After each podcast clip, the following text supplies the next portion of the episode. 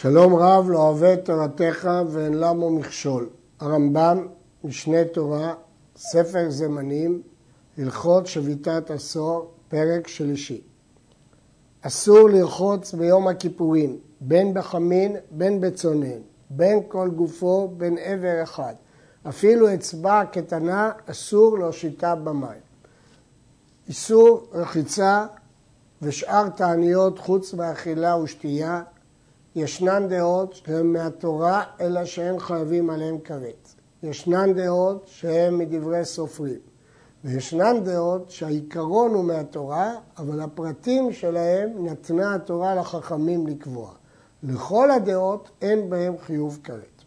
שיטת הרמב"ם, שאפילו רחיצה במקצת שמה רחיצה. והמלך והכלה רוחצים את פניהם. ונשאלת השאלה, אם פסק הרמב"ם שרחיצה במקצת אסורה, מדוע התירו למלך ולכלה לרחוץ את פניהם? כלה כדי שלא תתגנה על בעלה, והמלך כדי שיראה ביופיו, שנאמר, מלך ביופיו תחזינה עיניך. ועד כמה נקראת כלה? עד שלושים יום. רמב"ם פוסק רבי אליעזר שמלך וכלה עד שלושים יום מותרים לרחוץ את פניהם. מפני הטעמים שהוא כתב. ויש לשאול, אם רחצה אסורה מן התורה, הכיצד אפשר להתיר מפני הטעמים הללו? יש שרצו להגיד כי זו רחיצה במקצת, אבל הרי הרמב"ם אסר רחיצה במקצת. יש שרצו לומר שזה לא רחיצה של תענוג, ויש שרצו לומר שכיוון שזה מדברי חכמים, חכמים קבעו את ההיתרים הללו. ג. ב. מי שהיה מלוכלך בצואה אותית, רוחץ מקום הטינופת כדרכו ואינו חושש. הרחיצה האסורה היא רחיצה של תענוג, אבל להסרת לכלוך היא לא נאסרה. ומדיחה אישה ידה אחת במים ונותנת פת לבנה, והחולה רוחץ כדרכו אף על פי שאינו מסוכן. וכל חייבי טבילות טובלים כדרכן בין בתשעה באב בין ביום הכיפורים. חייבי טבילות מפני שטבילה בזמנה מצווה, אבל בזמן הזה חייבי טבילות לא טובלים ביום הכיפורים מפני שבתשמיש המיטה בין כך אסורים ותרומות וטהרות אינם נוהגים בזמן הזה ולכן אין לנו טבילה שמותרת בזמן הזה ביום הכיפורים ובתשעה באב, כפי שכתבו הפוסקים. רחיצה שאינה לתענוג, הרמב"ם כותב שאם הוא מלוכלך בצורה ביתית, מותרת.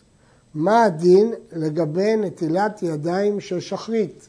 בהלכות תפילה, פרק ז' הלכה ח', באר הרמב"ם שגם נטילת ידיים של שחרית אסורה ביום כיפור מדין רחיצה.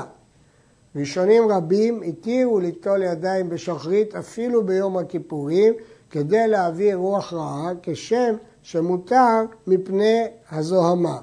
אבל הרמב"ם אוסר. ומה שהרמב"ם התיר להדיח יד אחת כדי להאכיל את התינוק הוא כנראה לא מפני רוח רעה, אלא מפני הזוהמה. ויעוין בלחם משנה כאן. ג. מי שראה קרי בזמן הזה ביום הכיפורים, אם לחו מקנח במפה ודיו, ואם יבש הוא שנתלכלך, רוחץ מקומות המלוכלכים בלבד ומתפלל. ואסור לו לרחוץ כל גופו או לטבול, שאין הטובל בזמן הזה טהור מפני טומאת מת, ואין הרחיצה מקרי לתפילה בזמן הזה, אלא מנהג. ואין מנהג לבטל דבר האסור אלא לאסור את המותר. ולא אמרו שהרואה קרי בלילי יום הכיפורים טובל, אלא כשתקנו טבילה לבעלי קראין, וכבר ביארנו שבטלה תקנה זו. אילו הטבילה הזאת הייתה מטהרת את האדם לחלוטין, אז בוודאי שטבילה בזמנה מצווה. אבל כיוון שהיא לא מטהרת, כי בין כך ובין כך כולנו טמאי מתים ואין לנו אפר פרה, הרי הטבילה הזאת לא מטהרת. אלא מה נאמר? הרי תקנו טבילה לבעלי קרי. מה שתקנו טבילה לבעלי קרי, זהו אה, תקנה של עזרא, שלא פשטה בכל ישראל, וכפי שהרמב"ם פסק, היא בטלה. אם כן, מה נשאר? נשאר רק מנהג למי שנוהג. כיוון שזה רק מנהג, מנהג לא יכול להתיר איסור. טיט שהוא לח ביותר, כדי שיניח אדם ידו עליו ותעלה בה לחלוכית, שאם הדביק אותה לידו אחרת, תדבק בה הלחלוכית, אסור לשב עליו. דהיינו, אם הטיט יש בו לחות כזאת שיכולה לעבור מיד ליד, אסור לשב עליו, כי זה כמו רחיצה. לא ימלא אדם כלי חרס מים ויצטנן בה, שהמים נוזלים מדופנו. בכלי חרס המים מחלחלים בחריצים ובסדקים, ולכן זאת רחיצה. אפילו כלי מתכות אסור, שמא ינצזו מים על בשרו. ומותר להצטנן בפירות. הגמרא אומרת שמותר לקחת פרי קר כדי לצנן, כי זה, אה, אין פה חשש של רחיצה. בגמרא מוזכר גם להצטנן בינוקה. הרמב"ם לא הביא את הדין הזה. ויש שאמרו שהרמב"ם פירש ינוקה דלעת ינוקה. כלומר דלעת אה, בתחילת גידולה. לוקח אדם מטפחת מערב יום הכיפורים ושורה אותה במים ומנגבה מעט ומניחה תחת הבגדים ולמחר מעבירה על פניו ואינו חושש אף על פי שיש בה קור הרבה. כלומר, כאשר אין לחות, כיוון שהיא כבר נגובה, אלא יש בה קור, מותר. רחיצה אסורה, אבל לא הצטננות בקור.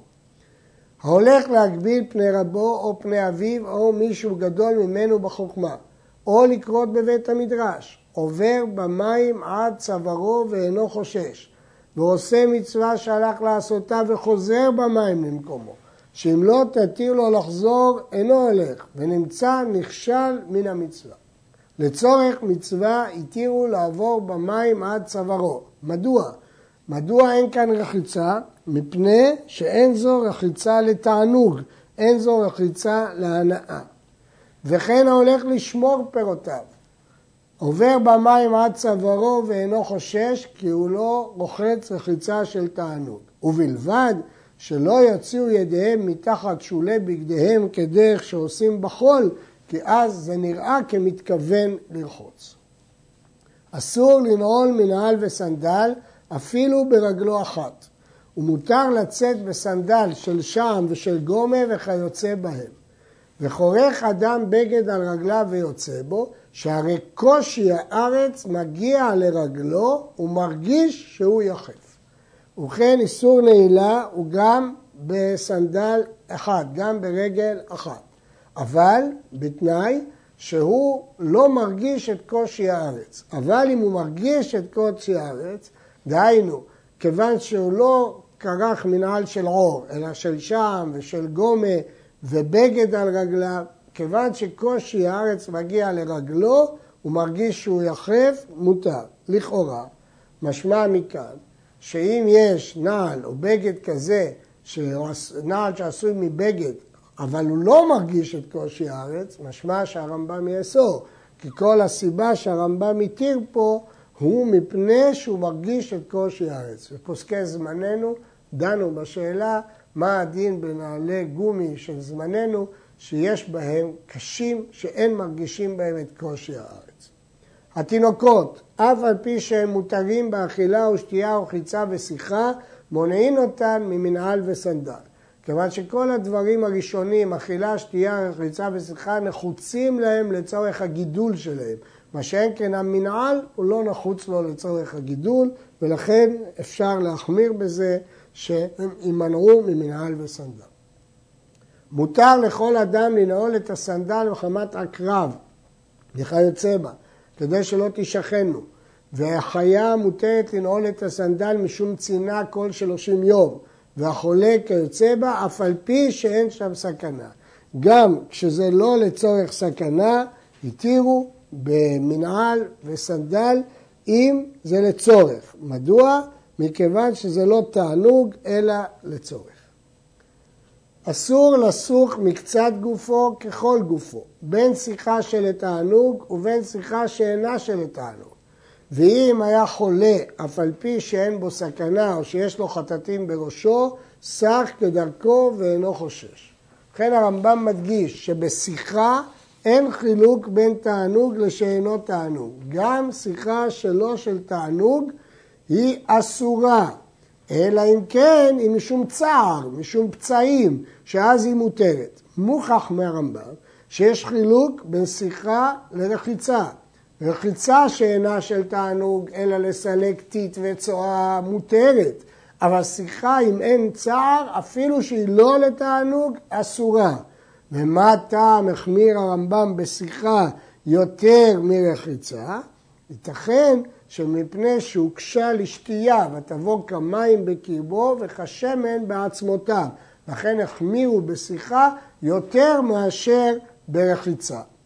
מן התוספות משמע שהם חולקים על הרמב"ם ומשווים את דין הרחיצה לדין שיחה וכל שיחה שאינה לתענוג מותרת כמו רחיצה. אבל הרמב"ם לא חילק בין תענוג ללא תענוג. הנציב אומר שהדבר הזה מחלוקת בבלי וירושלמי.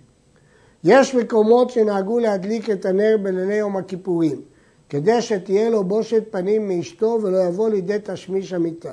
ויש מקומות שנהגו שלא להדליק, שמי יראה אשתו ותסכן בעיניו ויבוא לידי תשמיש. ואם חל יום הכיפורים להיות בשבת, חייבים הכל להדליק בערב יום הכיפורים, בכל מקום שהדלקת נר בשבת חובה. המנהגים האלה של הדלקת נר מצוינים כבר במשנה, מקום שנהגו להדליק את הנר בערב יום הכיפורים, מדליקים, מקום שלא לא נהגו לא מדליקים. יש אה, מפוסקי זמננו שאומרים שהיום אה, ברוב הקהילות נהגו להדליק בערב יום הכיפורים.